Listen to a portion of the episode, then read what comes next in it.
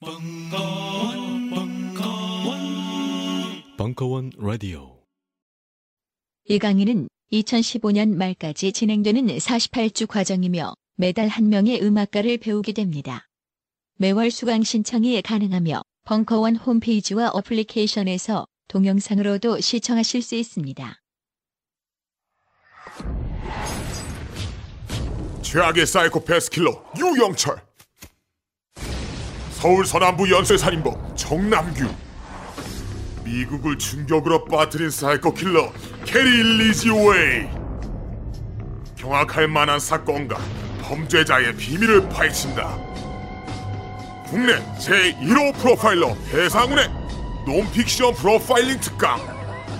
범죄 사회와 범죄 행동 분석. 진실이 4월 2일 목요일 저녁 7시 30분 총 5주간 진행됩니다. 자세한 사항은 벙커원 홈페이지를 확인해 주세요.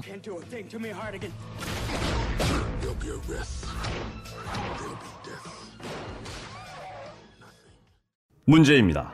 다음 중 대한민국의 부채가 늘어난 원인은 1. 공무원 연금 정답! 1번 공무원 연금. 아, 틀렸습니다. 아니 왜 틀립니까? 공무원 연금을 방치하면 484조 원의 빚이 생길 텐데요. 그 484조 원은 지금 있는 빚이 아니고 140만 공무원의 미래 연금까지 모두 더한 액수죠. 잘못된 기금 운용과 MB 정부의 100조 원 낭비 등으로 늘어난 국가 부채가 공무원 연금 때문이라는 정부. 그런데도 철밥통 연금을 너무 많이 받는 거 아니냐는 정부. 공적 연금을 강화해 모든 국민이 철밥통을 가질 수 있는 길을 고민해도 부족한 지금 이들은 틀린 답을 맞다 우기고 있습니다. 전 교조가 바로잡겠습니다. 전국 교직원 노동조합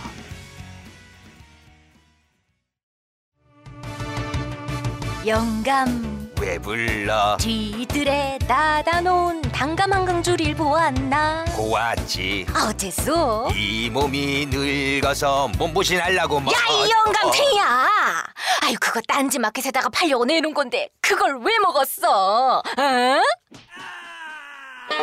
그렇습니다. 이번에 소개할 상품은 경상북도 청도의 할아버지 할머니 네외분께서 오직 맑은 공기와 청정한 햇볕만으로 숙성 건조시킨 씨 없는 감말랭이 1kg 들인 상품입니다. 탁월한 항암 효과와 겨울철 감기 예방 거기에 달콤 쫄깃한 풍미까지 청도의 감말랭이 장인네에게서 하루 오직 10kg만을 생산하는 진정한 웰빙 식품을 백화점 판매가의 절반 값으로 오직 딴지마켓에서만 만나보실 수 있습니다. 황가루 따위 섞지 않는 100% 간의 수공업 울트라 웰빙 먹거리 청도 순결한 감말랭이 지금 바로 딴지마켓에서 만나보세요. 연말연시 선물용으로도 좋습니다.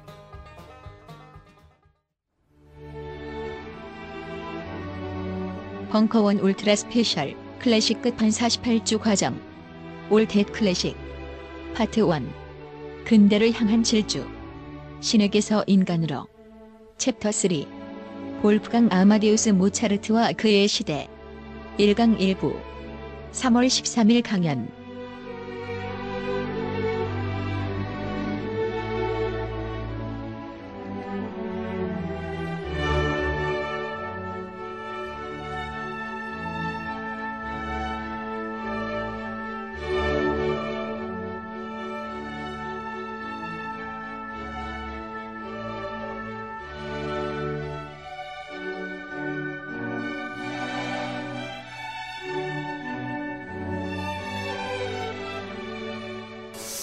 아, 드디어 우리가 모차르트에게 도달했습니다. 참으로 많은 시간이 걸렸습니다.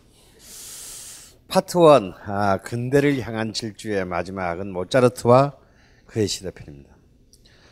아마 방금 여러분은 모차르트의 630개가 넘는 그 자- 작품 중에서 아, 그의 피- 20, 지금 현재까지 27개로 추정되고 있는 피아노 협주곡 중에서 어, 12번 2악장을 들었습니다.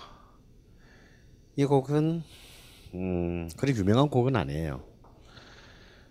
그리고 이 곡은 17살 때 모차르트가 17살 때 작곡한 곡입니다. 음, 아, 존나 재수없죠. 굉장히 아름다운 곡입니다. 음. 아, 근데 그거 아십니까, 여러분? 이 곡은요, 우리가 지난 시간까지 우리를 그렇게 존나게 괴롭게 만들었던 바흐와 굉장히 연관이 있습니다. 특히 그, 이 이악장은 바흐의 막내 아들인 런던 바하라고 불렸던 요한 크리스천 바하, 어린 모차르트의 스승 역할도 했고, 또 밀라노에서 배울 때는 사마르티니에게 배울 때는 일종의 사형이었어요. 요한 크리스천 바도 밀라노에 와서 사마르티니한테 배웠기 때문에 그분이 타계했다는 소식을 듣고 어, 그 추모의 마음을 담아서 이 악장을 썼는데요. 방금 여러분이 들었던 이 악장은 바로 요한 크리스천 바하가 썼던 곡의 멜로디를 그대로 가져와서 어, 모차르트식으로 재창조를 한 그런 작품입니다. 그래서 사실은 모, 바하가 죽고 난 뒤 6년 후인 1756년에 모차르트는 태어났어요. 하지만 이렇게 그 아들 바하의 아들과도 이렇게 참 어, 육체적으로 가까울 정도의 연관이 있었다라는 걸 보면 참 굉장히 놀라운 일이죠. 아 우리 송창진 박사는 우리 뭐 모차르트는 뭐 손가락이 짓무르질도록 쳤을 텐데. 네. 우리가 이제 모차르트 하면 도대체 정말 뭐 여기 앉아 계시는 분들뿐만 아니라 그가 죽은 지 뭐 태어난 지 250년이 훨씬 더 넘게 흘렀지만 정말 글자 그대로 그의 이름대로 너무나 많은 사람들이 이유 없이 사랑하는 작곡가입니다. 아마도 이렇게 긴 시간 동안 정말 민족과 국가를 넘어서 경계를 넘어서 수많은 사람들에게 사랑을 받고 수많은 사람들의 선택을 당하는 작곡가는 흔치 않을 거예요. 참 단도직입적으로 같은 음악가로서 모차르트의 어떤 매력이 이런 그 기나긴 생명력을 갖게 했다고 보십니까? 글쎄요, 저는 어, 모차르트라면 아마 양파 같은 음악 음. 때문인가 아닐까 생각을 해봐요. 왜냐하면 어렸을 때 이제 누구나가 다 이제 기본적인 그런 초급, 중급을 연주를 하고 나면 모차르트 곡을 받아요. 그래서 연주를 합니다. 아주 아무 생각 없이 네, 자신감 넘치게 연주를 하죠. 근데 이제 어느 순간인가 이제 거의 한 18, 20살이 즈음해서 넘어가서 음. 이렇게 연주를 하다 보면 피아노에 앉을 때마다 그같이 떨리는 곡이 떨, 떨리면서 이렇게 연주해야 되는 곡이 없어요. 어, 참 이상하죠. 수많은 연주자들이 역사를 기리는 수많은 연주자들 방금 송창진 선수와 똑같은 얘기를 합니다. 가장 연주하기 어려운 작곡가가 모차르트다. 사실 우리가 듣기는 제일 쉬운 작곡가인데. 그래서 이유가 뭡니까? 아마 그림을 보면 어. 그림에 이렇게 어 만약에 뭐 여백이 없이 응. 꽉 들어차 있는 듯한 응. 그림이면은 아마 표현하기가 아주 쉬울 거예요. 근데 그 그림에 그냥 어 정해져 있는 어떤 자기 마음의 에, 선을 딱 그려놔야 된다면은 그것처럼 손이 떨리지 않고 이렇게 그리 붓을 잡기 두려울 때가 없을 것 같아요. 어. 그래서 저이 피아노도 마찬가지로 모차르트의 곡은 음의 음은 숫자는 몇 개 안 되지만 음. 그음 하나 하나의 숫자 그 그것이 비중이 너무 커서 음. 예, 연주자들한테 아주 많은 압박을 주는 것 같아요. 그리고 또 음. 한편으로는 또 너무 심각하지도 않고 어. 예, 또, 또 심각하게 해석하는 분들도 있지만 음. 어 그러한 감정적인 것도 상당히 좀 어려운 것이 아닐까 생각을 합니다. 음. 예. 참 저로서는 연주를 하지 않기 때문에 모차르트가 왜 이렇게 어, 연주하기가 진, 진정으로 어렵다는지 솔직히 이해가 안 돼요. 지금도. 이연 연주의 난 하면 잘할 것 같은데 진짜로. 그럴 그럴 것 같아요. 아주 마음이 뭐 좀 순진하시고 어리셔가지고 아주 잘하실 것 같으셔. 여기가 칭찬이야. 아, 아니 그게 모차르트 음악입니다. 아 사실 저한테는 그런 경험이 있는 게, 전 사실 모차르트를 쳐보지도 못했어요. 그 직전에 그만뒀죠. 근데 제 딸이 이제 한테 피아니스트를 꿈꾼 적이 있어요. 그래서 어릴 때부터 피아노를 그 굉장히 저 혼자 재밌게 열심히 쳤습니다. 그래서 어 그래서 피아니스트가 될래나 뭐 어떻게 보면 좋고 아니면 말고 뭐 이런 마음으로 지켜보고 있었는데 이제 어느 날 이제 옆방에서 내가 아는 멜로디들이 이제 흘러나오기 시작하는 거야 모차르트가 그래서 제가 모차르트 피아노 곡 중에서 제일 좋아하는 작품이 아마 우리 네 번째 시간에 실연으로 들, 듣겠지만 아 피아노 소나타 8번 A 단조입니다. 그래서 야 그거 그런 거는 8번은 안, 안 배우냐 했더니 배웠다는 거예요. 네. 한번 쳐봐라 그랬더니 막 진짜 막 때려 죽이고 싶을 정도로 이상하게 치는 거예요. 그때 한 초등학교 한 6학년 때쯤 됐는데 어 잘 쳐요 그냥 그냥 당당다당 다다다다당 당당다다다다랑 그러신데 한 때려주고 싶더라 딸이지만 야 너 선생이 이렇게 가르치디 그랬더니 그럼 이거 어떻게 쳐야 되는데 그러는 거예요. 아니 그게 그건 하여튼 이런 게 아니야. 어. 그래서 난, 난 네가 정말 이 곡으로 나한테 좀 한번 언젠가 영 언제 몇 5년 뒤가 됐든 20년 뒤가 됐든 언젠가 나를 감동시키는 줄을 해줬으면 좋겠다. 그런데 이제 고등학교 한 1학년 나이에 그만뒀죠. 근데 어떻게 치면 감동을 받으실 수 있어요? 아 그래서 그래가지고 아 얘는 연주가 틀린 건 아니야. 근데 정말 때려주고 싶었어요. 그래서 제가 그 8번 연주한 걸 막 있는 판을 다 모아서 다 들어봤는데 내 마음에 드는 연주가 정말 다 때려주고 싶은 거예요, 진짜. 다 때려주고 딱 한 개만 마음에 들었어요. 이제 그게 참 어려운 건데요. 저한테 한번 에피소드가 하나 있는데, 응. 어, 박사과정 연주 이제 제 친구인데 히데코라는 일본 친구가 이제 연주를 박사과정 연주를 하는데 참 피아노를 잘 치는 친구였어요. 그 친구가 이제 에, 모차르트 A 마이너 그거를 이제 연주를 했는데 그 중간에 인터미션 시간 있잖아요. 쉬는 시간. 그 쉬는 시간에 내가 막 뛰어갔어요. 보통 모차르트 곡은 첫 곡으로 연주를 많이 하거든요. 연주회 때. 그래 가서 히데키가 너 무슨 일 있냐고. 어, 평소에 아닌 그렇게 왜 그렇게 불안하게 연주를 하냐고. 그러니까 일본 여자 피아니스트 중에 모차르트 specialist들이 많죠. 예, 그렇죠. 아, 예, 예, 미츠코 우치다. 예, 예, 예. 그래서 왜 그렇게 했냐고 그러니까 그 옆에 있던 우리 제 같은 선생님 제자니까 우리 저 팔머 선생님께서 갑자기 박수를 팍 치더니요. 됐다. 이러는 거예요. 음. 왜, 왜, 뭐가 됐냐고 그래 물으니까 그걸 자기가 원했다는 거예요. 이번 연주에서. 뭐를? 불안함을. 모차르트가 A 마이너를 했을 때 그때 상당히 불안한 심기였고 음. 모차르트가 이제 봉- 평소에 있으면 이렇게 선생님이나 저같이 이렇게 듬직하게 있을 수가 없는 사람이었거든요. 막 이렇게 막, 아, 막 이러고 계속 이렇게 이런 류의 성격이었다고 하더라고요. 그러니까 그 A 마이너는 굉장히 불안한 심리에 또 어머님도 돌아가시고 이런 상황이니까 너무 불안한 심리에서 작곡된 곡인데 그걸 보면 많은 연주들이 편안하게 이제 연주를 많이 하거든요. 그 소나타를. 그래서 그걸 불안하게 연주를 해야 되는 게 맞다. 이런 게 있기 때문에 어떻게 그에 사람을 맞추겠습니까? 아, 그렇군요. 근데 저는 굉장히 고결하고 아름다운 연주를 원하는데 그 불안을 뛰어넘어서 네. 아, 생각보다도 그런 연주를 하는 피아니스트를 발견하기 어려웠다라는 거.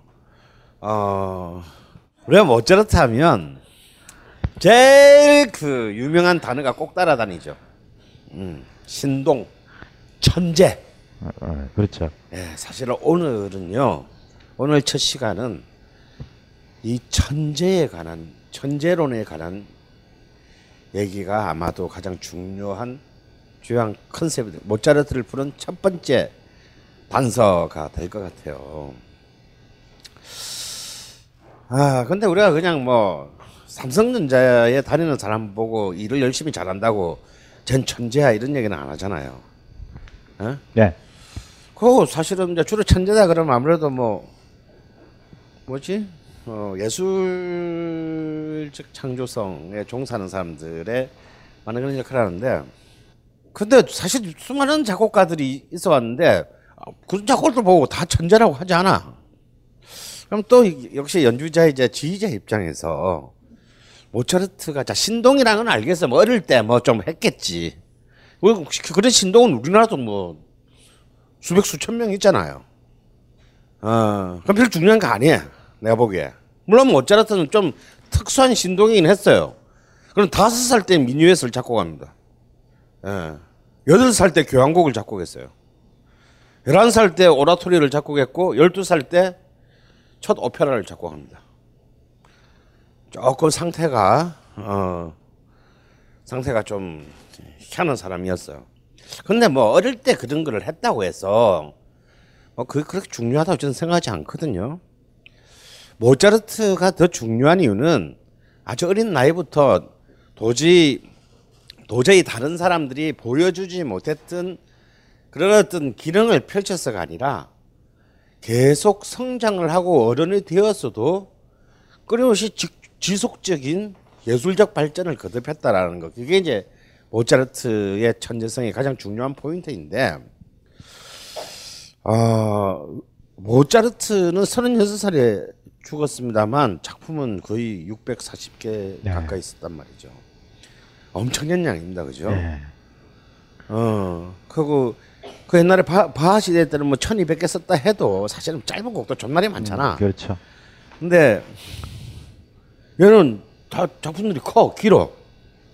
그러니까 사실은 바하가 평생 한 것보다 그 금융과 성실의 표상인 어 바하가 사실은 평생 평생 쓴 것보다 사실은 악보 길이를 끼워 붙이면 훨씬 더 많을 것 같아요. 네. 그죠?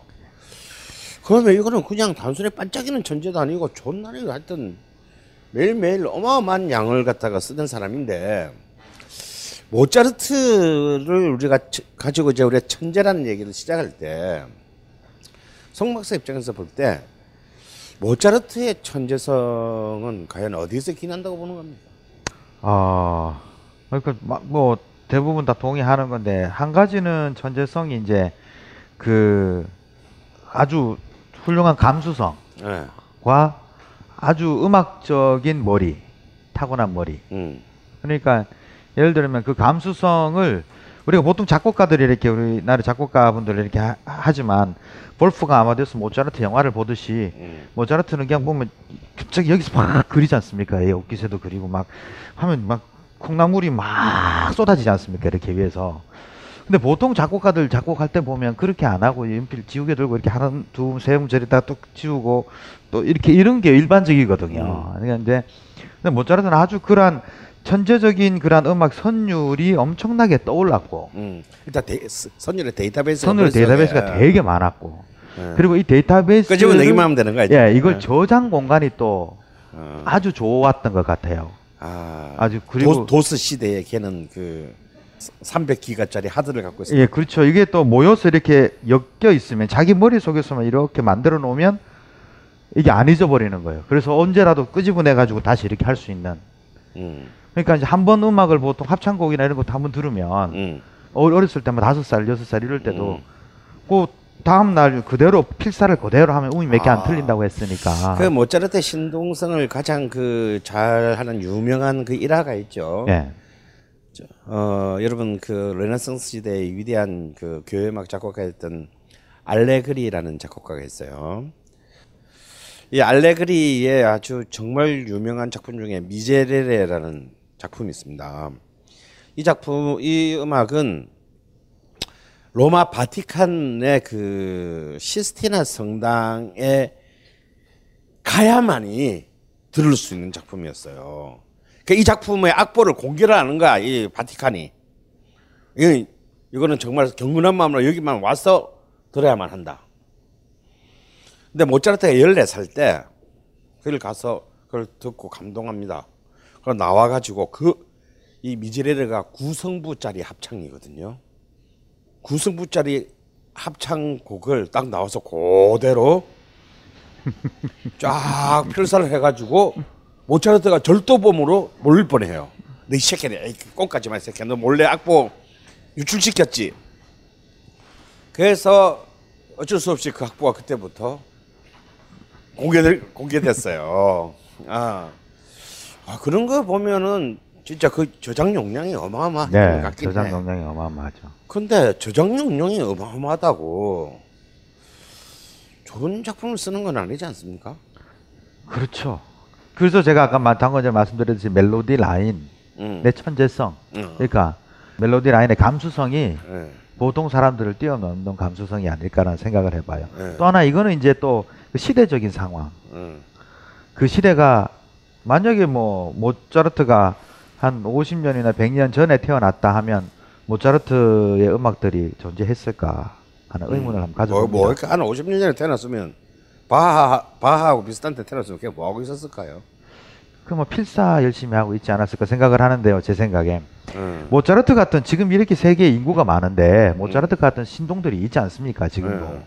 분명히 그런 능력을 가진 사람들은 어마어마하게 많다고 생각을 합니다. 음. 절묘한 찬스에 절묘한 신동이 나타났다고 생각을 하거든요. 음. 그러니까 갈랑 시대가 음. 딱 시작을 하고 그 전에서 그 어려웠던 여러 다성부에서 이렇게 쉬운 음악으로 조금 바뀌어 가는 그 시점에 환상적으로 뭐- 멜로디를 작곡하는 이제 음. 모차르트가 태어난 거죠.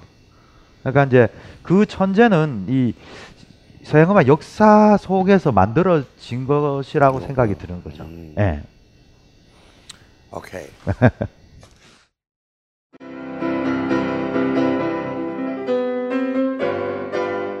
클래식은 너무 멀리 있거나 혹은 너무 가까이 있다.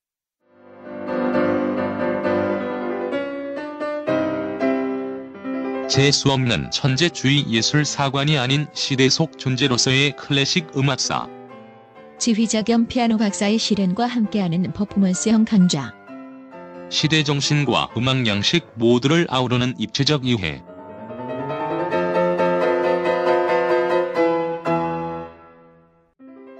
(2015) 벙커원 울트라 스페셜. 클래식 끝판 48주 과정. 강헌, 송창진. All That, All That Classic. 자세한 사항은 벙커원 홈페이지를 참조하세요. 요즘 나는 책 추천을 하지 않는다. 그래도 이 책은 추천하지 않을 수 없다. 나는 딴지일보 읽은 척 매뉴얼의 애독자였으니까. 이웃시민 고전은 직접 반려들어 읽는 게 가장 좋다. 그게 여의치 않으면 너부리의 읽은 척 매뉴얼을 읽어라. 읽은 척 매뉴얼은 고전들의 뒤틀린 소개이자 색다른 비평일 뿐만 아니라 그 자체로 고전과 맞먹는 유사 고전이다. 고종석 그런 딴지일보 역사를 통틀어 가장 딴지적 글쟁이다. 김어준 고전이 얼마나 재밌는가를 은하계에서 가장 재밌게 설명하는 책. 딴지 편집장 너브리의 고전문학 읽은 척 매뉴얼. 아직 고전을 모르는 분들께 그리고 이미 고전을 알고 있는 분들께도 강력 추천합니다. 지금 바로 전국 서점에서 만나보세요. 딴지 마켓에서 구입하는 분께는 저자 사인본을 배송해 드립니다. 안녕하세요. 딴지마켓 조립 PC 전문 업체 컴스테이션의 이경식입니다. 혹시 알고 계십니까? 용산 선인상가에 빛나는 1층 130호. 제 머리 때문에 빛나는 건 아니고요. 저희 컴스테이션이 여러분들을 기다리고 있는 곳입니다. 2014년 가을 저희 컴스테이션은 전국의 컴퓨터 호갱님들을 탈출시켜 주기로 결심했습니다. 더 이상 용산에서 어리버리하게 돌아다니지 않아도 될 우리 딴지스를 위해 신뢰와 정직함으로 컴스테이션이 선인상가 1층 130호에서 여러분들을 기다리고 있겠습니다. 친절함이 무엇인지 경험해보고 싶으신 분들은 주저하지 마시고 놀러오세요. 마음을 담아 설명드리겠습니다. 전국의 딴지스들이 엄지손가락을 치켜 세울 때까지 최선을 다하겠습니다. 지금 당장 궁금하시거나 나오시기 부끄러우신 분들을 위해 휴대전화도 개방해 놓겠습니다. 011-892-5568번 전화 주십시오. 고맙습니다. 컴스테이션은 조용한 형제들과 함께합니다.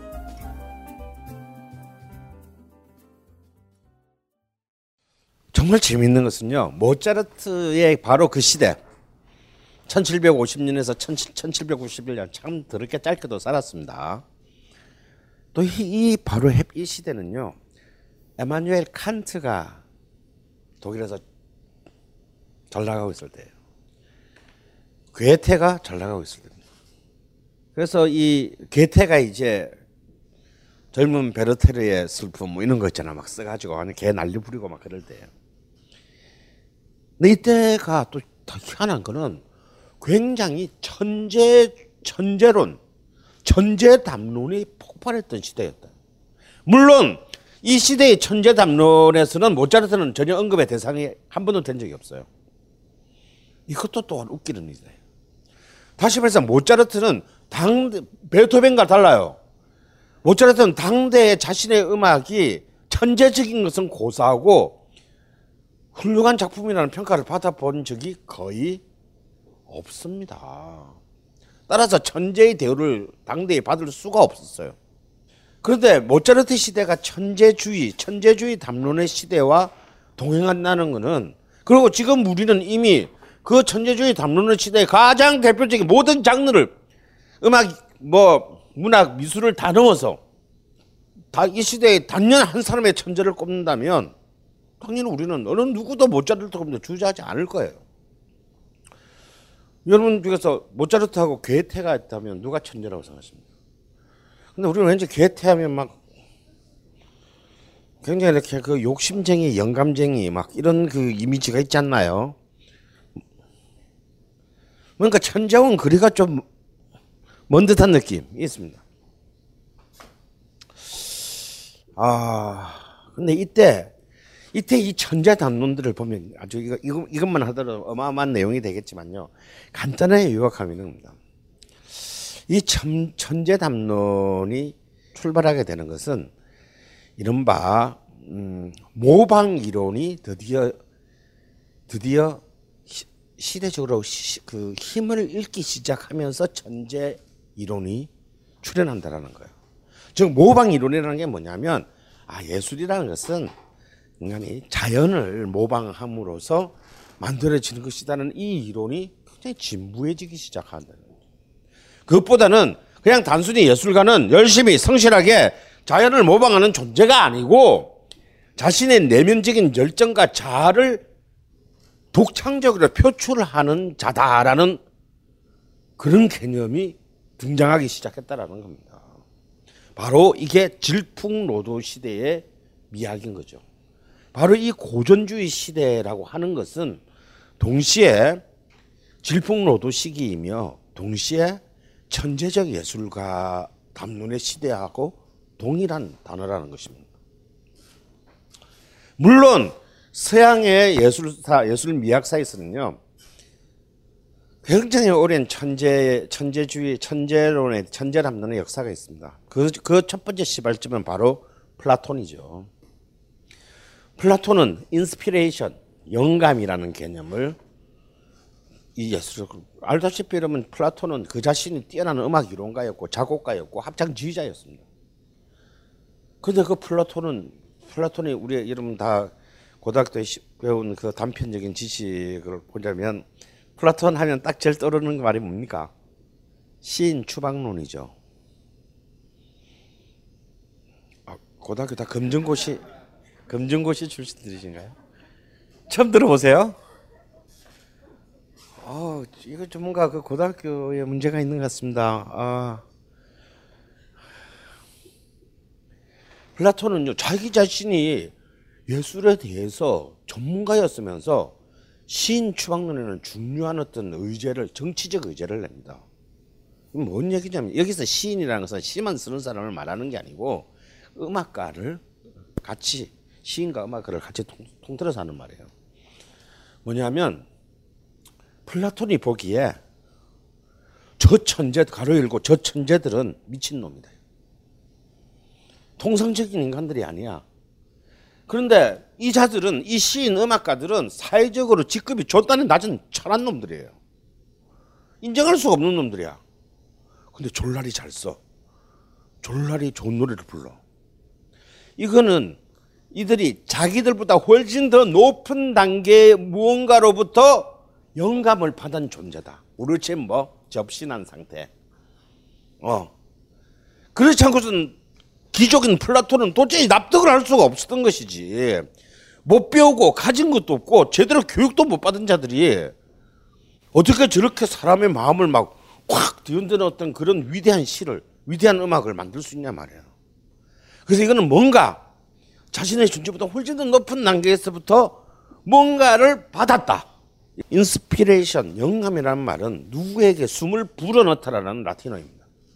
근데 이 플라톤의 영감론은요, 가볍게 자신의 제자 아리스토텔레스한테 밟힙니다. 아리스토텔레스는 쌤예 그건 아니고요. 아, 카타르시스라는 것이 있습니다. 이거는 얼마든지 논리적으로 추론 가능해서 논리적으로 만들 수 있는 겁니다. 라고 아리스토텔레스는 시학에서 제시했습니다. 이건 다 인간이 다 만드는 거예요. 어디 뭐 머리에 총 맞거나 벼락 맞아서 만드는 게 아니고요. 다 만드는 겁니다. 라고 플라톤이 뒤엎었어. 아, 아리스토텔레스가 뒤엎었는데 아리스토텔레스의 얘기는 근데 약간 공허해. 아리스토텔레스 얘기는 영웅 서사시나 다음에 플롯을 가지고 있는 연극, 희극, 비극에는 적용될 수 있는데 시라 서정시라든지 음악에서는 그 창작 방법으로 설명할 수가 없었다라는 한계가 있었다. 그래서 이것이 2000년 동안 계속 음악에 관해서는 플라톤의 영감론이 계속 지배할 수밖에 없었다. 이거는 뭔가 우연히 어느 한 놈이 들려서 만들어진 것이다. 그런데 드디어 칸트에 이르러서 칸트는 그의 판단력 비판에서 플라톤의 영감론과 아리스토텔레스의 카타르시스론을 넘어서는 새로운 천재론을 만들어내요. 칸트가 칸트가 본 천재 예술적 천재의 개념은 뭐냐면 사실 다 뻔한 말이에요. 알고 보면 드디어 지니어스라는 개념을 미학적으로 설정한 사람이 칸트입니다. 자, 예술 생산자는 그런 창조적 존재인 지니어스고 우리 같은 예술 수용자들은 그냥 취미를 가진 취미 판단자들. 그러면 이 천재는 무엇인가? 이 천재는 탤런트를 갖고 있는 사람. 여기서 드디어 탤런트가 나옵니다. 근데 이 탤런트라는 게 그냥 재능이 아니라 천부적 재능을 말해요. 그리고 이 탤런트는 스킬, 기술을 말하는 것이 아니고 다시 말해서 뭐 없던 있는데 사람들이 몰랐던 걸 찾아주는 사람이 아니고 아예 존재하지 않았던 것을 존재하지 않았던 질서를 만 새롭게 발명하는 사람, 창조하는 사람, 창조하는 능력을 탤런트라고 했습니다. 그 탤런트를 가진 사람입니다. 그러면 이때까지 아무 아무도 표현하지 못했던 걸 표현하면 다 천재인가? 아니다, 이 칸트는. 이 창조 창조적 독창성은 두 번째 제일 중요한 요소를 가져야 된다는 거야. 뭐 보편 다당성을 가져야 된다는 거야. 누가 듣더라도 누가 읽더라도 죽이는데 라고 취미적으로 판단할 수 있어야 한다. 다시 말해서 전범성이 있어야 된다는 거야. 이 독창성과 전범성이라는 칸트의 천재 개념이 바로 사실 고전주의 시대에 예술미학의 가장 중요한 근거를 이루게 되는 거예요. 물론 또 세 번째, 네 번째 더 있는데 이건 다 필요 없고요. 이 두 가지만 정확히 알면 칸트가 얘기해가지고 했던 핵심입니다. 바로 이런 칸트적 개미, 칸트적 의미의 천재를 설명하는데 사실 가장 적합한 인물은 바로 그 동시대의 볼프강 고트리프 모차르트였습니다. 아, 우리는 그의 이름을 그의 가운데 middle name을 아마데우스라고 지금은 부르죠. 아, 사실 그의 본명은 고트리프라는 독일어입니다. 그 고트리프를 라틴어로 바꾸면 아마데우스가 돼요. Gott, God, lieb, 사랑하는. 즉 아마데우스라는 말은 신이 사랑하는 이라는 뜻입니다. 정말 이름까지 좆같이 폼나지 않습니까? 근데 모차르트는 생전에 아마데우스라는 말을 쓴 적이 없어요. 모차르트는 아마데우스라는 말 대신에 아마데우스의 프랑스인 아마데라는 말을 자기 서명에 자주 썼습니다. 근데 이제 그 뒤에 우리는 이제 전부 볼프강 아마데우스 모차르트라고 하게 되고 그리고 우리는 이제 여러분 다 아시는 1984년에 밀로스 포먼 감독에 의해서 아마데우스라는 정말 역사적으로 음악을 다룬 영화 중에 최고의 걸작을 통해서 아마 또 전 세계에 모차르트 붐이 다시 한번 일게 돼요. 여기서부터 한 뭐 어디서부터 시작해야 될지는 모르겠지만 여기서부터 시작해 볼 필요는 있을 것 같습니다. 아 영화 아마데우스는 영국의 극작가 여러분 혹시 연극 좋아하시는 분이라면 에쿠스 아세요? 에쿠스? 뭐 들어는 보셨죠? 음, 굉장히 그 문제작인 에쿠스를 쓴 작가인 피터 셰퍼의 연극 대본, 연, 본래 연극 대본입니다. 그 연극 대본을 가지고 이제 로스 포먼이 영화로 만들었어요. 근데 너무 놀라운 그 여기에 핵심은 뭡니까? 살레리와 모차르트의 대결이죠. 그래서 진짜 또 수많은 사람들이 씨발 막뭐 살레리가 모차르트를 독살시켰다 막 이런 걸로 알고 있는 사람들이 굉장히 많습니다. 음. 물론 다 개뻥이에요. 그런데 이게 꼭 개뻥이라고 보기는 힘들어요. 피트 셰퍼가 아마데우스라는 이것을 썼을 때는 단순히 모차르트와 살레리라는 두 명의 인물의 전기를 쓰려고 한 것이 아니고 예술에 있어서의 이른바 인성과 신성을 극적으로 대비시켜 보고자 했기 때문에 이 두 명이 필요했던 거예요. 근데 이게 그 수많은 예술적 그 사례 중에서 왜 해필 모차르트하고 살레리였냐면 이게 또 역사적으로 꽤 이 호소력 있는 근거가 있었기 때문이다 이거야. 이미 모차르트가 죽고 난 뒤 30년 뒤부터 모차르트 독살설이 나왔고 이미 러시아의 푸시기는 살리엘이라는 희곡을 썼습니다. 우리가 아는 바로 그 푸시기네요. 삶이 그대로 속일지라도 이거 뭐 이발소 가면 다 걸려 있었던 거. 미용실에는 안 걸려 있나? 그 푸시기는 이미 그때 19세기에 살리엘이라는 희곡을 썼어요. 그리고 나중에 제 여러분 만나게 되는 러시아 오인주전 림스키 코르사코프가 작곡가 림스키 코르사코프가 그 대본을 가지고 오페라를 만들었습니다. 그렇기 때문에 진짜 많은 사람들이 이미 그 당시 19세기에 수많은 사람들이 모차르트가 살레리의 질투를 받았어. 독살됐다. 라는 것을 실제로 많은 사람들이 공유, 공유한 현실적인 얘기였다라는 겁니다. 물론 현실이 진실이 사실이 아니죠. 그런데 실제로 살레리가 1823년에 병원에 입원한 건 맞거든요. 그래서 그, 그 병원에서 막 자기 목을 칼로 그으면서 내가 모차르트를 죽였다라고 하는 얘기가 그 살레리가 아직 병원에 태어나기도 전에 찌라시로 뿌려졌습니다. 비엔나에서. 왜냐하면 유, 모차르트는 유명한 사람이 아니었을지는 몰라도 살레리는 그 당시 비엔나의 최고로 유명한 사람 중에 한 사람이기 때문이에요. 1787년에 유럽 문화의 수도인 비엔나의 궁정 악장 자리가 빕니다. 모차르트는 너무나 그 자리를 가고 싶어, 그 자리를 자기가 가고 싶어 했어요. 그게 꿈이, 그게 평생의 꿈이었습니다. 합스부르크 제국의 궁정 악장. 물론 이것은 나중에 베토벤의 꿈이기도 했어요. 모차르트와 베토벤의 공통점은 그 꿈을 이루지 못했다는 겁니다.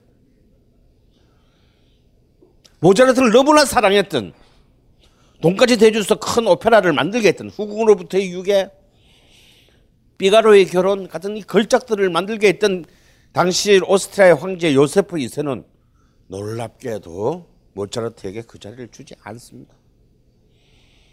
은근 모차르트는 기대했으나 그 자리를 주지 않고 왜냐 바로 그 직전에 무슨 일이 있었냐면요.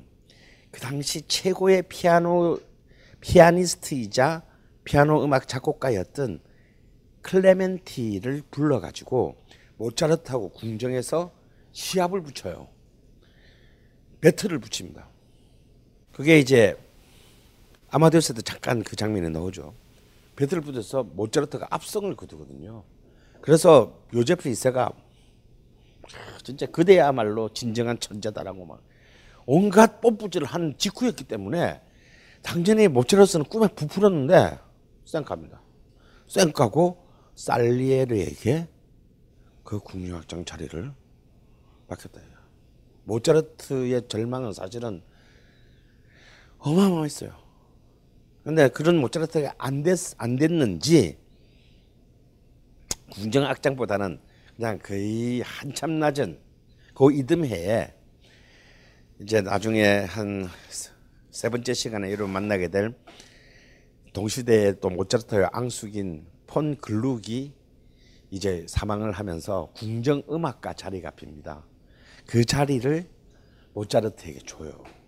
근데 모차르트 주면서 존나 또 요제프 이세가 존나 치사했던 게 그 전에 그 전에 그 글룩은 궁정 음악 궁정 악장은 아니고 그러니까 궁정 악장은 진짜 정말 그러니까 왕실의 이제 이런 바 정규직이고 그리고 종신직입니다.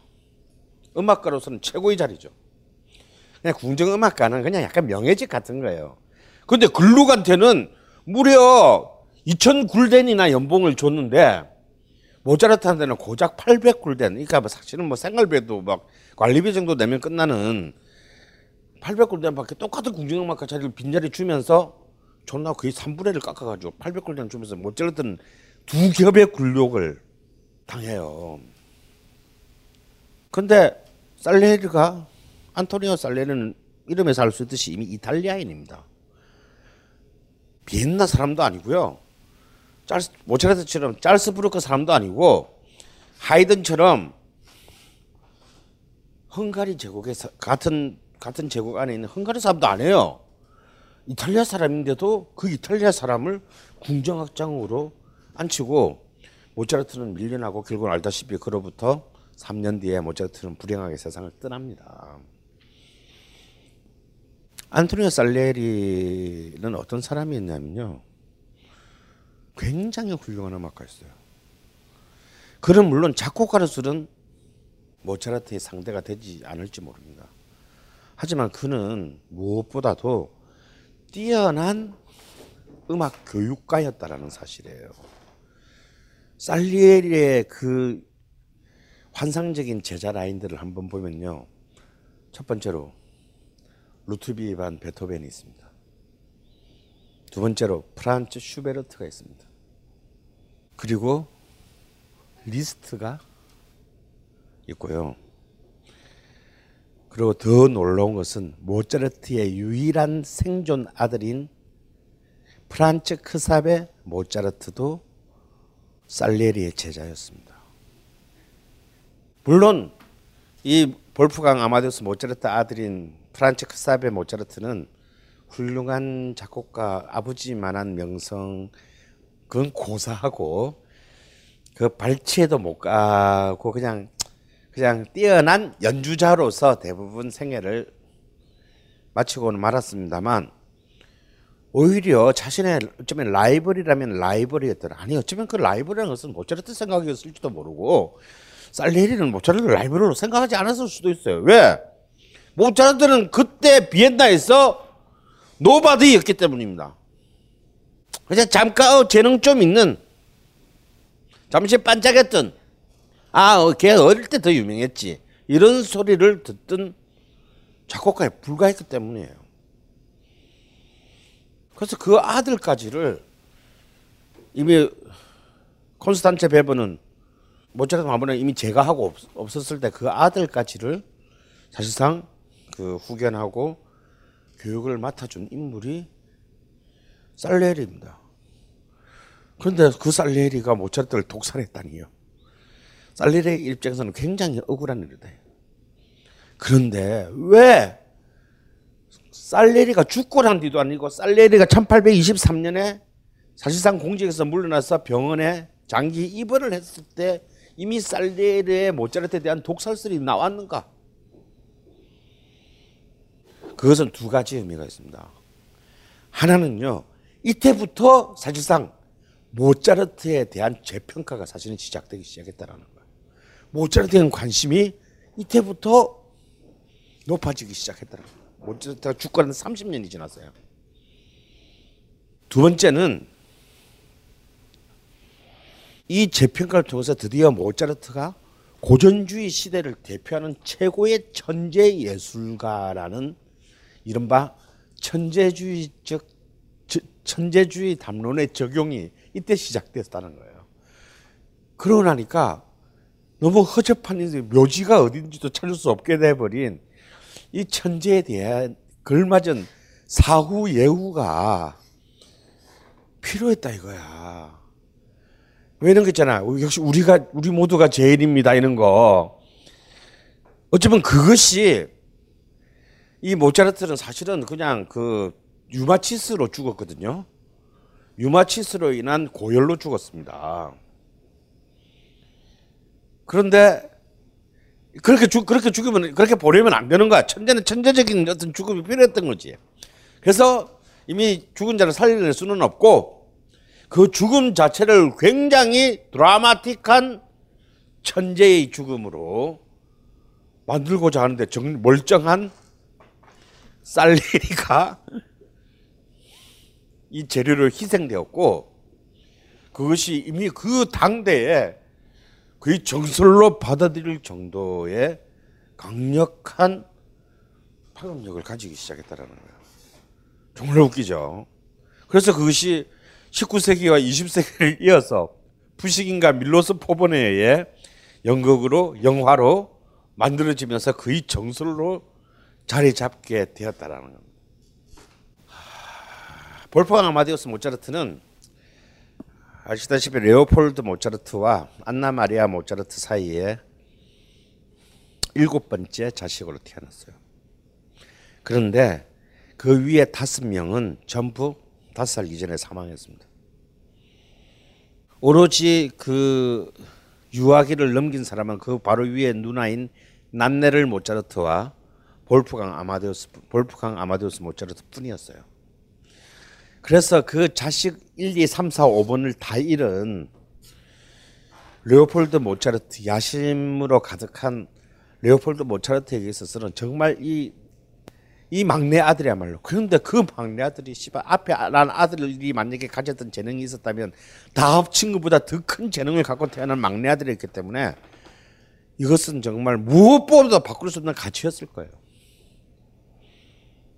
그야말로 짤스부기 조그마한 촌동네에 불과한 짤스부르크에서 짤스부르크의 일개 궁정음악가에 불과했던 레오폴드 모차르트에게 그의 막내 아들은요 캐시카오였습니다.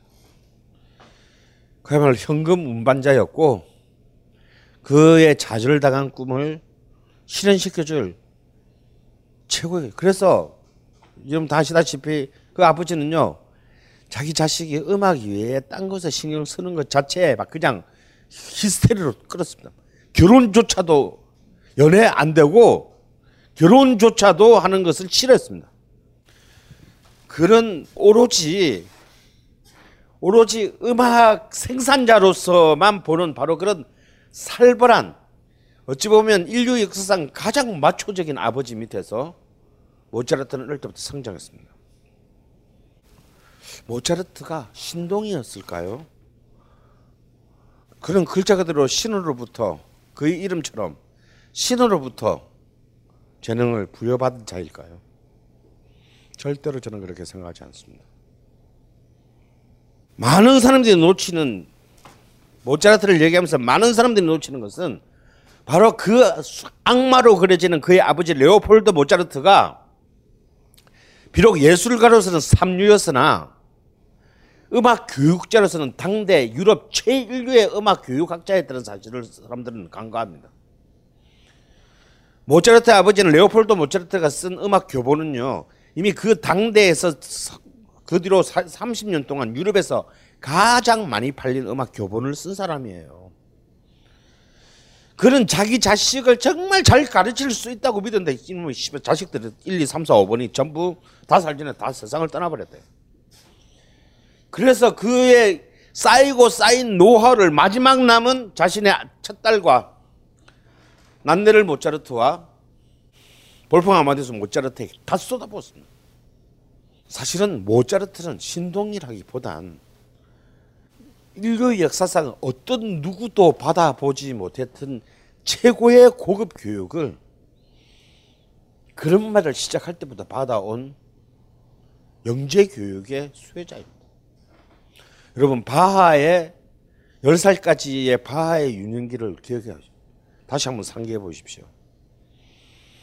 그는 9살 때 9살과 10살의 아버지 어머니 모두를 잃었고 자신을 라이벌 취급하는 형 밑에서 정말 악보도 제대로 보지 못한 채 학교도 다니지 못하고 혼자서 독학해야 했습니다. 그에 비해서 모차르트는 유럽 최고의 음악 교사로부터 1대1로 하루 종일 교육을 받았습니다. 모차르트가 6살 때부터 이제 첫 번째 모차르트의 인생은 여행을 하는 연주 여행이라는 말과 동의어입니다. 그런 길이의 인생이었고 결국 바로 그 6살 때부터 시작된 유럽 순회 공연이 모차르트를 사실상 요절의 길로 몰고 가게 돼요. 여러분 생각해 보십시오. 지금도 6살짜리 애를 데리고 예? 그냥 유럽 유럽의 그 열차 이름이 뭐냐? 유로패스인가? 그냥 유로패스? 유레일 패스?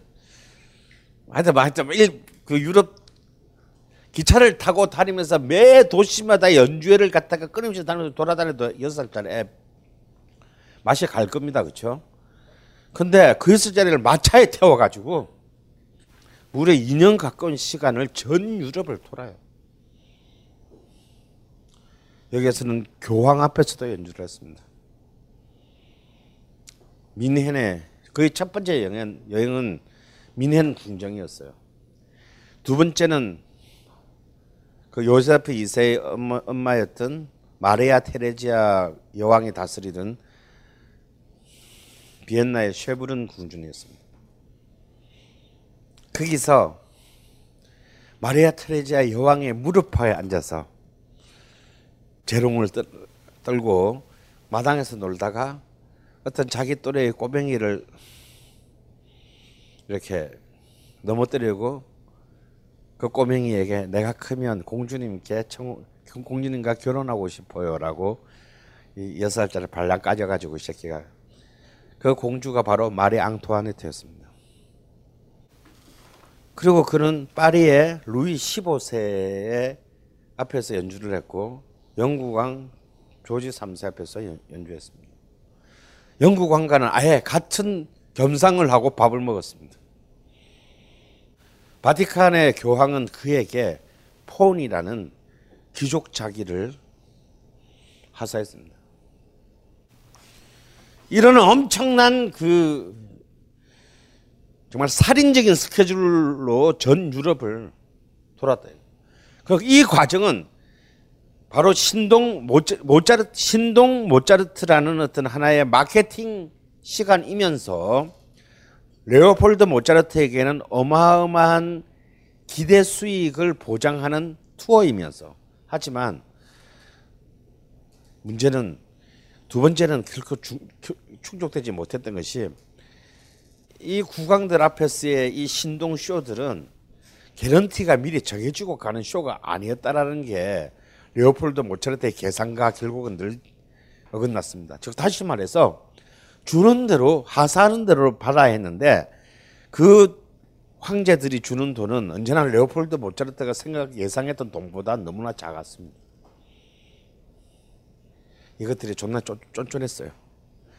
그래서 사실상 왜냐하면 아들만 갈 수가 없으니까 가족들이 다 다녀야 되잖아요. 그러면 그들을 묵고 자고 이동하고 다음에 자기 짤서 부룩해서 잡에서 벌어야 될 돈도 제대로 못 받, 일을 못 하고 이 모든 것을 벌중할 만큼 사실은 모차르트는 벌지 못했어요.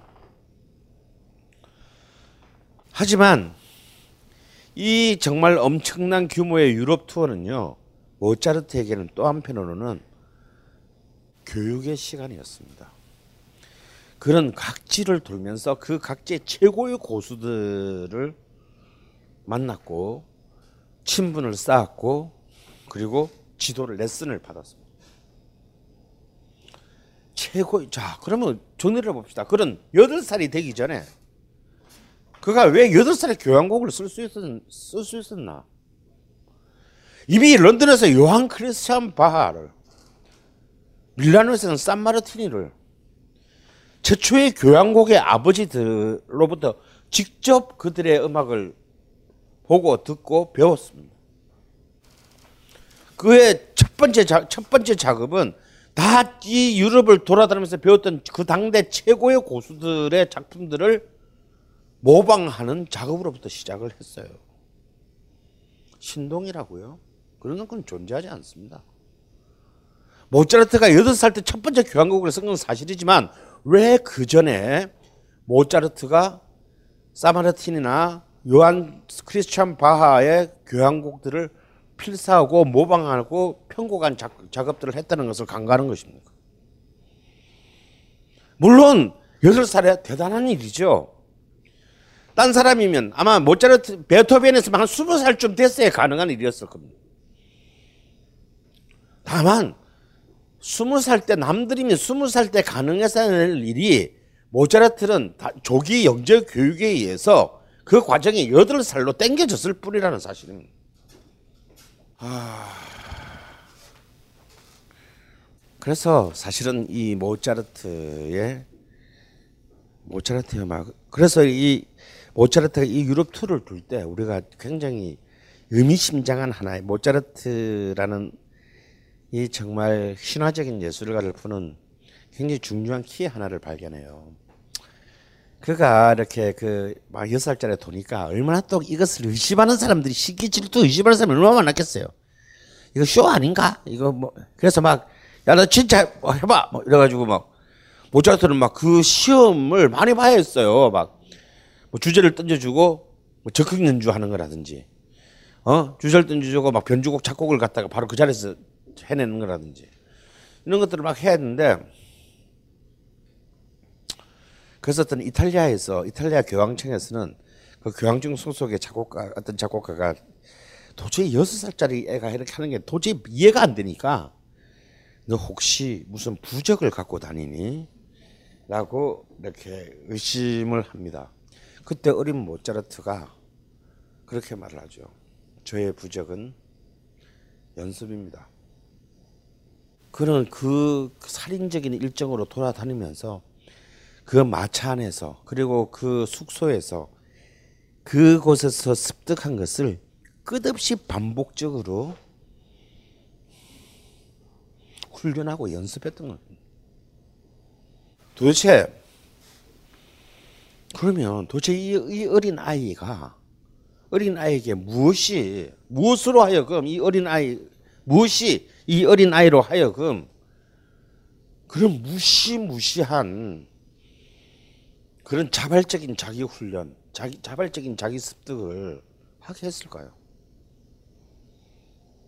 이 부분에 대해서는 엘리아스라는 위대한 인류학자가 쓴 모차르트의 분석이 굉장히 많은 우리에게 도움을 주게 될 것 같습니다. 엘리아스는 모차르트라는 책에서 굉장히 독특한 방식으로 모차르트의 비밀을 접근해요. 모차르트의 모차르트는 단순히 그냥 신동이 아니다. 그에게 필요했던 것은 사회적 인정 투쟁이었다.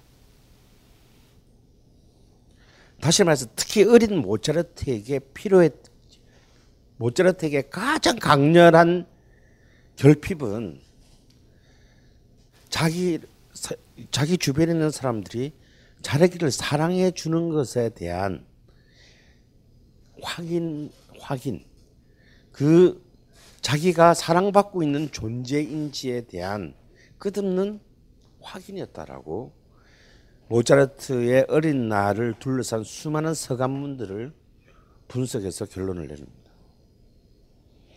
모차르트가 나중에 비엔나에서 짤스프루크를 자기의 고향인 동네를 떠나 비엔나에서 비엔나로 자신의 최후의 전선을 삼았을 때 뿐만 아니라 이미 10살이 되기 전에도 모차르트는 사랑이라는 이름의 인정을 받고자 했어요. 그래서 짤스부르크 국의 연주와 같이 자기 아버지 동료들이 이렇게 자기 집에 놀러 와서 모차르트랑 이렇게 막 놀 거 아닙니까? 이제 아, 너, 아이 귀여워 막 그런 놀 때 모차르트가 그 자기 아버지의 동료들한테 제일 많이 이렇게 삼촌들이지 그러니까 삼촌들한테 제일 많이 했던 말이 뭐냐면 저를 사, 사랑하세요 라는 말이었더라는 거예요. 저 예뻐요? 저 사랑 제가 사랑스럽나요? 라는 것이라는 거죠. 결국 자기가 아무것도 아버지로부터 모든 다른 가능 음악 이외의 모든 가능성을 찾아나는 모차르트가 자기가 다른 사람부터 사랑을 받고 인정을 받, 받는 유일한 길은 음악밖에 없다라는 것 것이고 결국은 이러한 어떤 그 통상적이지 않은 거대한 인정 욕구가 모차르트로 하여금 그런 상식을 넘어서는 무시무시한 그런 자기 훈련 과정으로 자기 스스로의 운명을 이미 유아기 때부터 몰아넣었다는 사실이죠. 아, 모차르트의 가장 위대한 후계자이자 모차르트의 정말 진정한 모차르트 바 모차르트 바인 그 로, 로시니는요 정말 제가 한번 전 시간에 소개한 바가 있지만요 모차르트에 대한 가장 간결하고 유명한 말을 남겼습니다. 모차르트의 음악은 우리에게 청춘기 모차르트의 청춘기는 기쁨을 우리에게 제공했고 성숙기에는 절망을 우리에게 제공했고 말년기에는 그의 말년기에는 우리에게 위안이라는 것을 선사했다. 다시 말해서 로시니 모차르트의 열광적인 그 지지자였던 로시니는 모차르트 음악 안에 그 청, 단순히 청춘의 기쁨만이 있는 것이 아니라 그리고 나이든 성년의 어른의 절망을 그리고 말년의 위안을 전부 그 음악 속에서 발견한 겁니다. 모차르트 음악이 왜 어렵냐고요?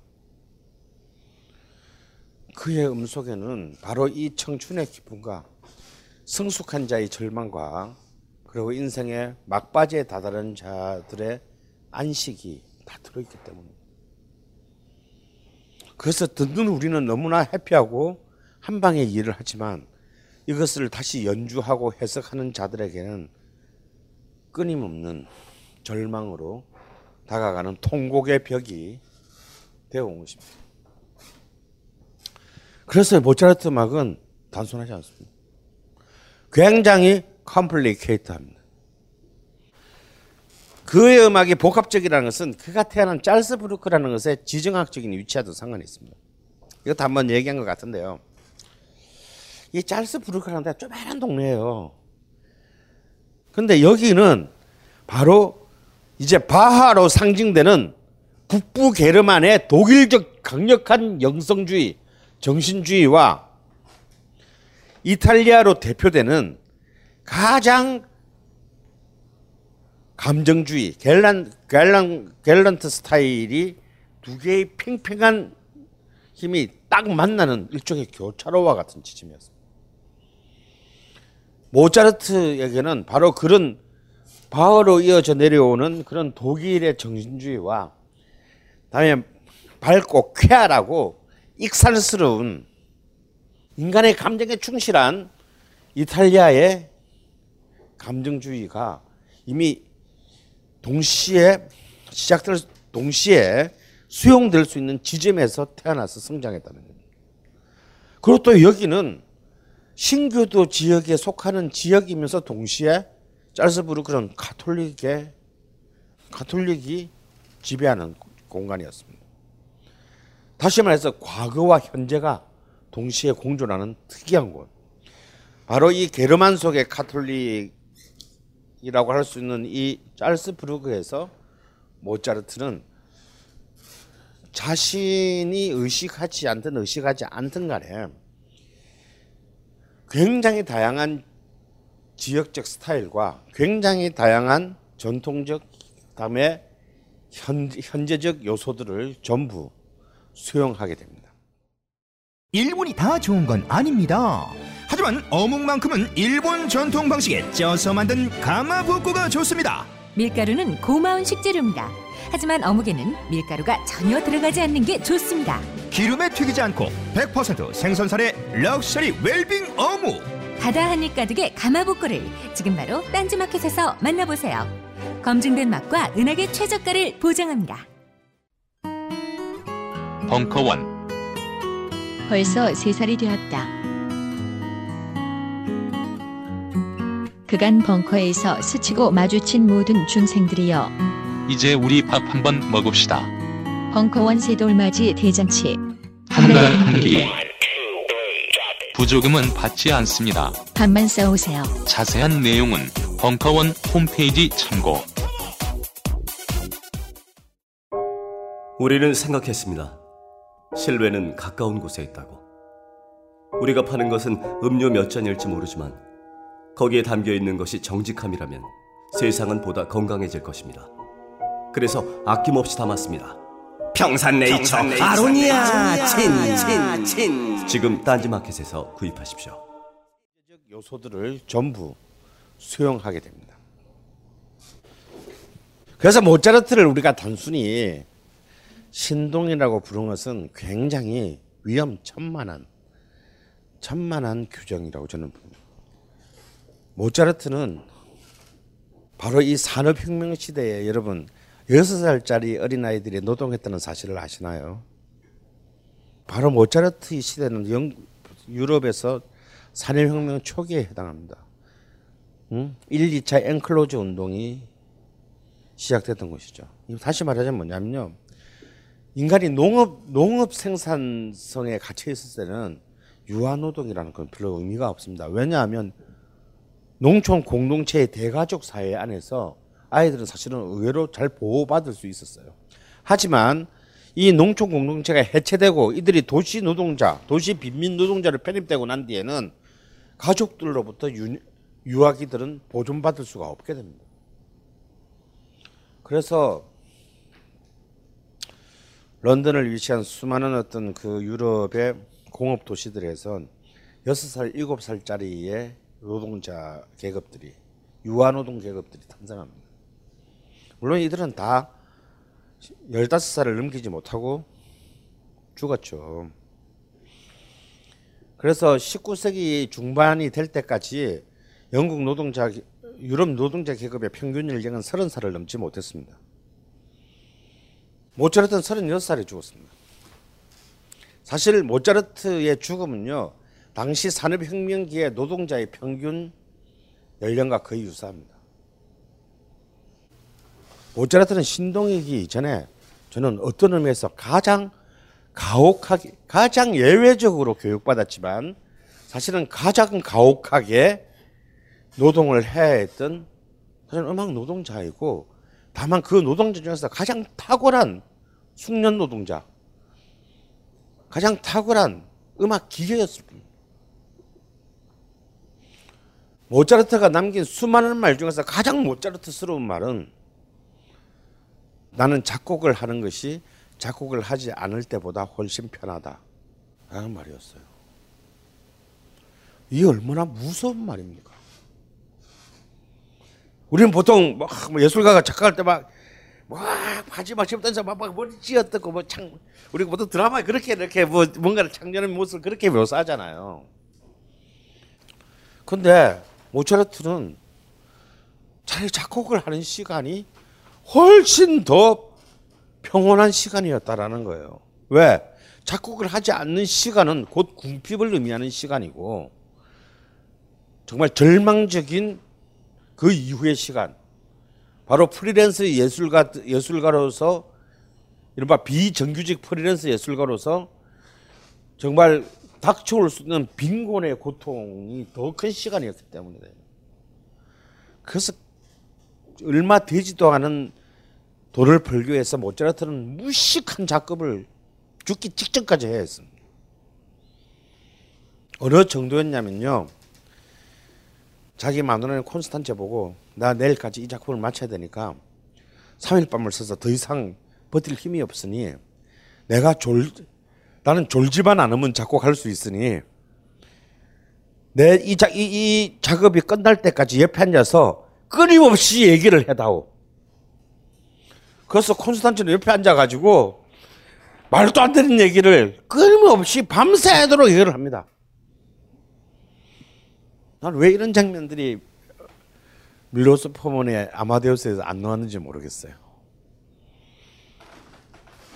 잠을 잘 시간 없이 노래해서 이 작업을 끝마쳐야 하기 때문에. 그는 프러시아 사중주 세트로 유명한 현악 사중주를 위촉받아요. 근데 그는 이미 그때마다 건강을 크게 이제 해져가는 죽기 3년 전입니다.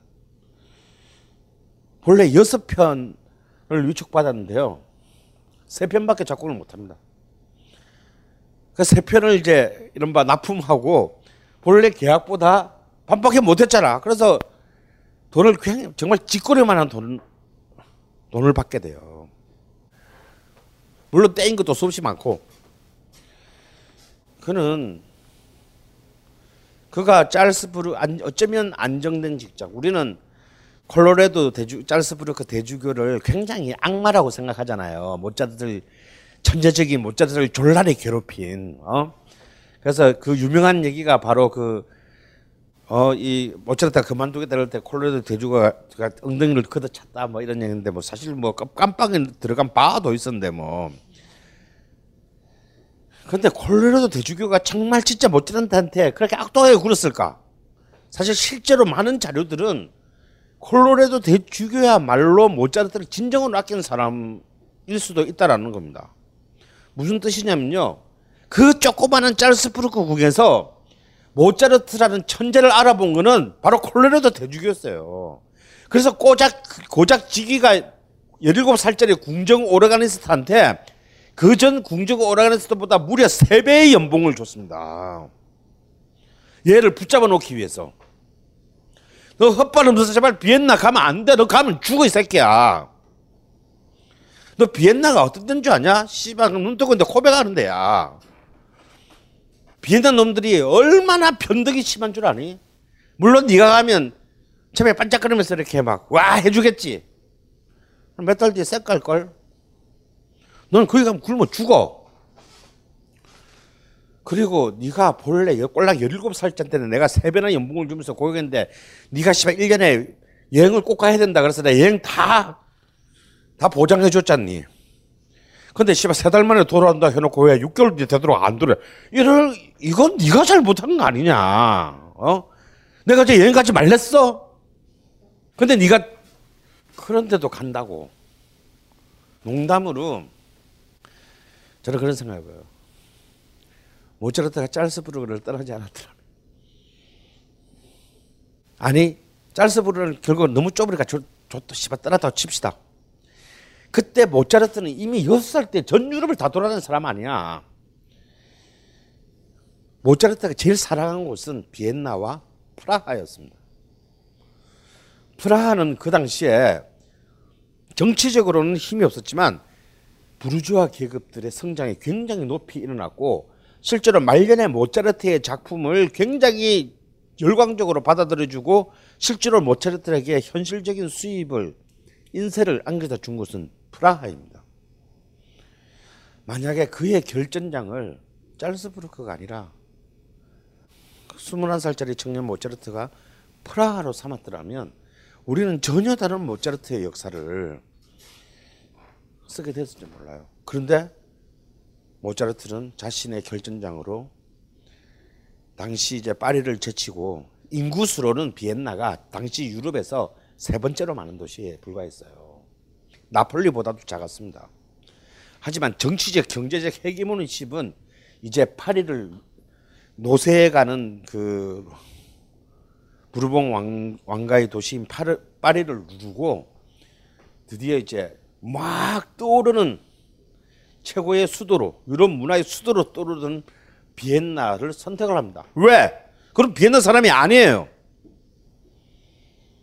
바로 여기에 모차르트의 본질이 있습니다. 그는 바로 최고의 문화 수도 있어. 일개 평민 계급에 불과한 자기 자신이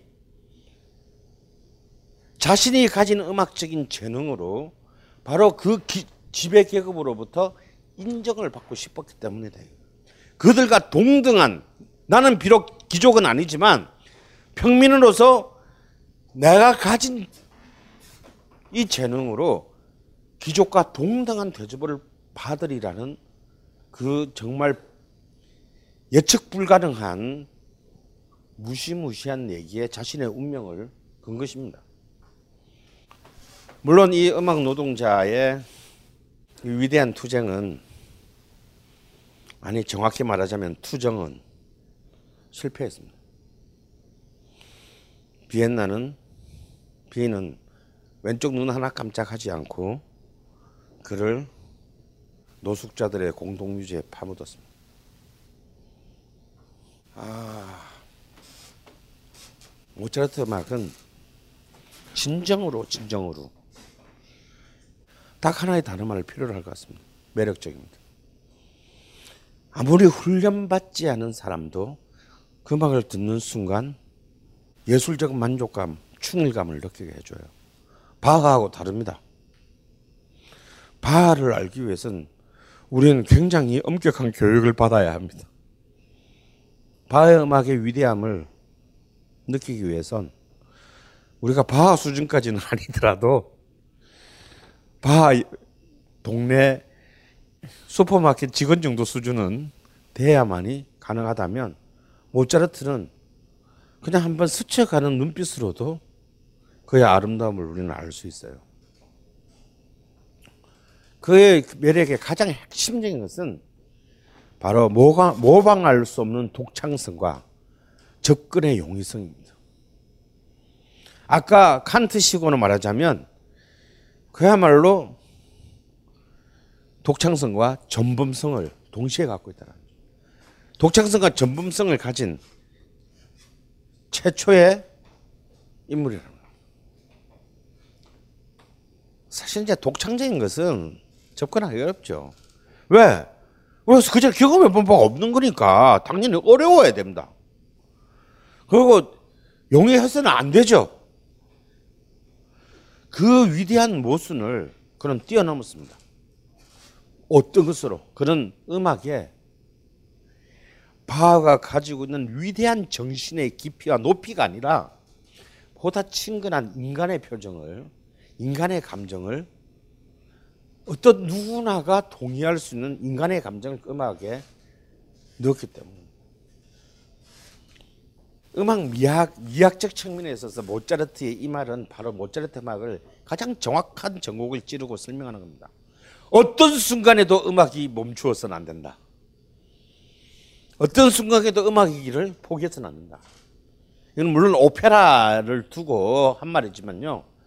그는 모차르트에게서 단순히 작곡가의 편의에 의해서 혹은 작곡가의 창조적 재능의 고갈에 의해서 혹은 recitative 그, 그게 내용을 설명해야 된다라는 정보를 쓰는 이유 때문에 그냥 지리한 recitative가 이어지는 것을 모차르트는 참을 수가 없었습니다. 그럼 어떤 순간에도 어떤 순간에도 음악을 흘려야 되는 것입니다.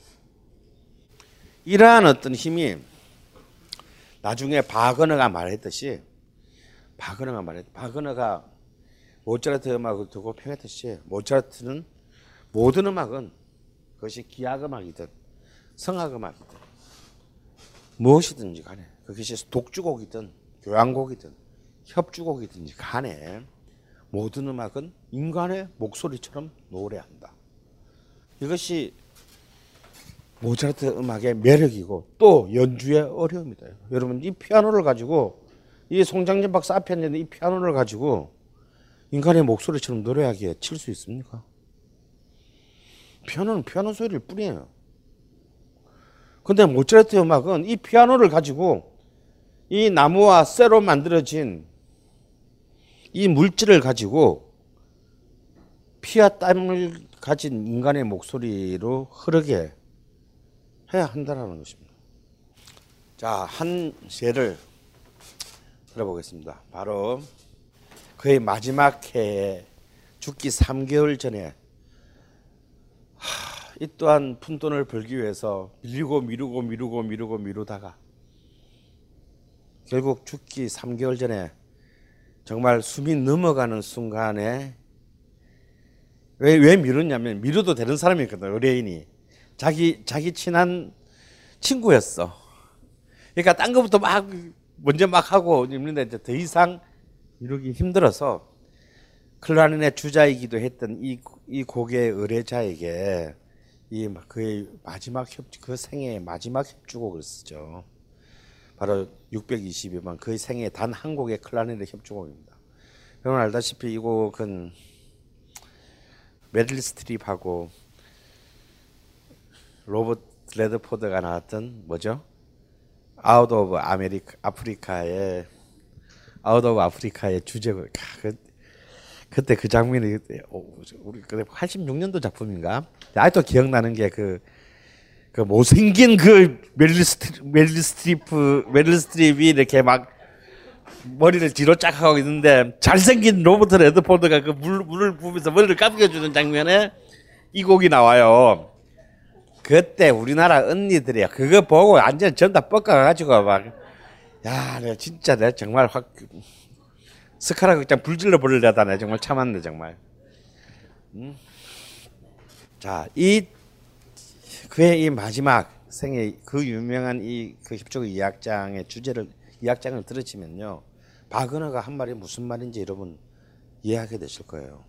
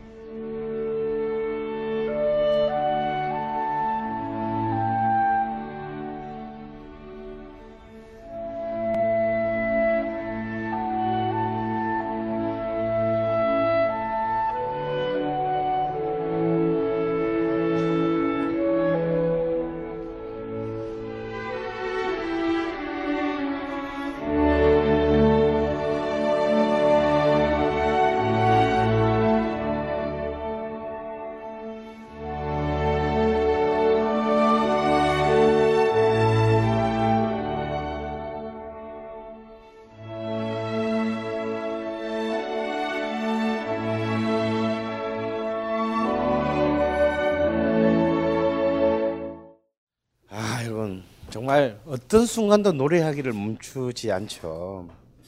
이것이 그 주, 어쩌면 저는 이 작품이야말로 진정한 그의 레퀴엠이라고 봅니다. 그 정말 죽기의 마지막 그 순간에 밀린 외상값을 처리하기 위해 이 곡의 멜로디를 써나가는 모차르트를 떠올린다면요. 근데 그런 와중에도 이렇게 끝없는 정말 멈추지 않을 이 정말 노래하는 듯한 선율들을 만드는 걸 보면 여기에는 우리가 어떤 사전 그 교육도 필요하지 않아요. 근데 참 재밌는 얘기를 하나 해드리면요. 모차르트가 딱 죽고 난 직후에 모차르트가 유일하게 그나마 재평가되기 시작했던 것이 뭐였냐면요. 딴 건 몰라도 지금 우리가 들으면 진짜 깜짝 기절할 노릇인데 딴 건 몰라도 모차르트라는 사람이 있었는데 모차르트 사람이 그래도 제일 잘했던 건 종교 음악이다. 그런 교회 음악의 새로운 new wave를 불러온 인물이다. 라는 걸로 모차르트가 재평가 처음으로 재평가되기 시작했다라는 거예요. 정말 지금 생각해 보면 진짜 완전 문지방에 뭐 낑기는 소리입니다. 근데 근데 사실은 그 모차르트가 그렇게 그 어, 아마데우스 아마데우스에서 묘사되었던 그 생개 망나니 같은 모차르트가 그런 훌륭한 신교 구교의 종교 음악을 또 졸라리 많이 남겼다는 사실을 알면 또 기절하게 된다 이거야. 그리고 아까 그 콜레라도 대주교 막 우리 존나 욕했잖아요.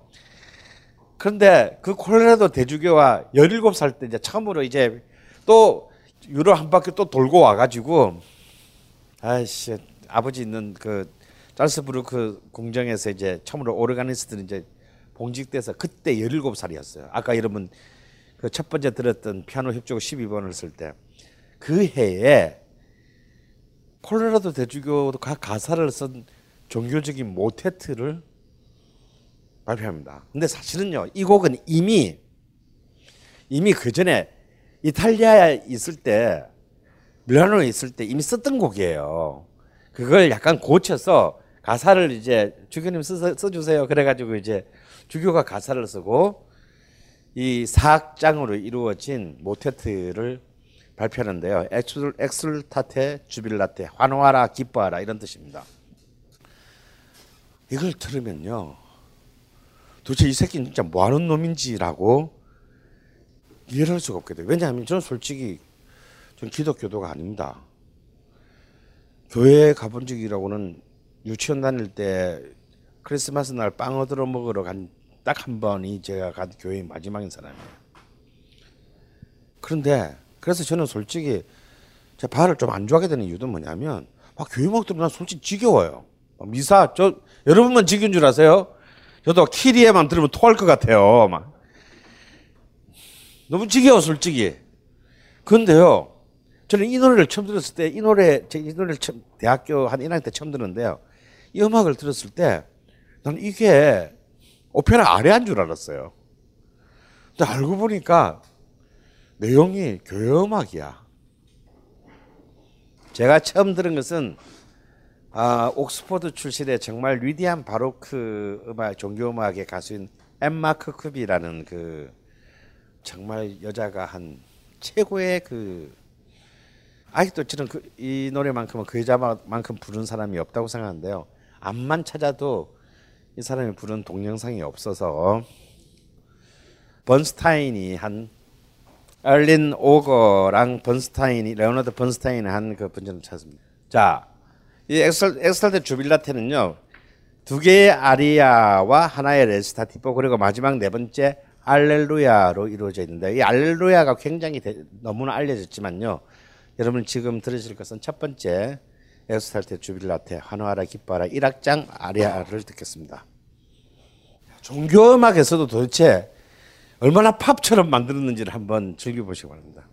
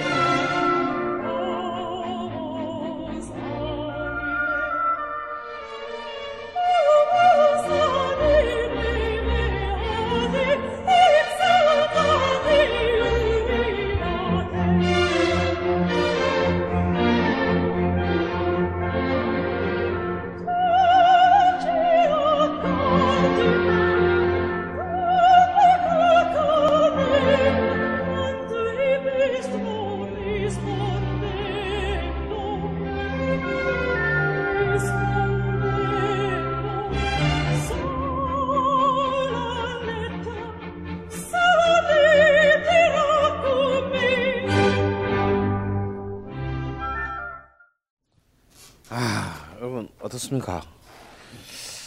저는 여기 지금 이 솔로 소프라노의 목소리 이 자리에 바이올린이나 피아노를 그대로 갖다 놓고 그대로 연주해도 이거는 하나의 협주곡이 될 것 같아요. 거꾸로 그의 이 아까 클라리넷 협주곡 같은 그 자리에 클라리넷 자리를 빼고 바리톤 가수를 넣어서 그 멜로디에 가사를 붙여서 노래를 불러도 될 것 같습니다. 실제로 이 그 모테트는요 목소리를 목소리를 위한 협주곡이라는 별, 별명이 붙을 정도로 굉장히 인간의 목소리를 기하학적으로 구사하게 만들었습니다. 어떤 순간도 노래가 싫은 법이 없죠. 교회에서 이런 음악 이런 이런 음악을 펴지면 교회 갈만하다라는 생각이 저는 아, 듭니다. 이 강의는 벙커원 어플에서 동영상으로도 시청하실 수 있습니다. 벙커원, 벙커원, 벙커원 라디오.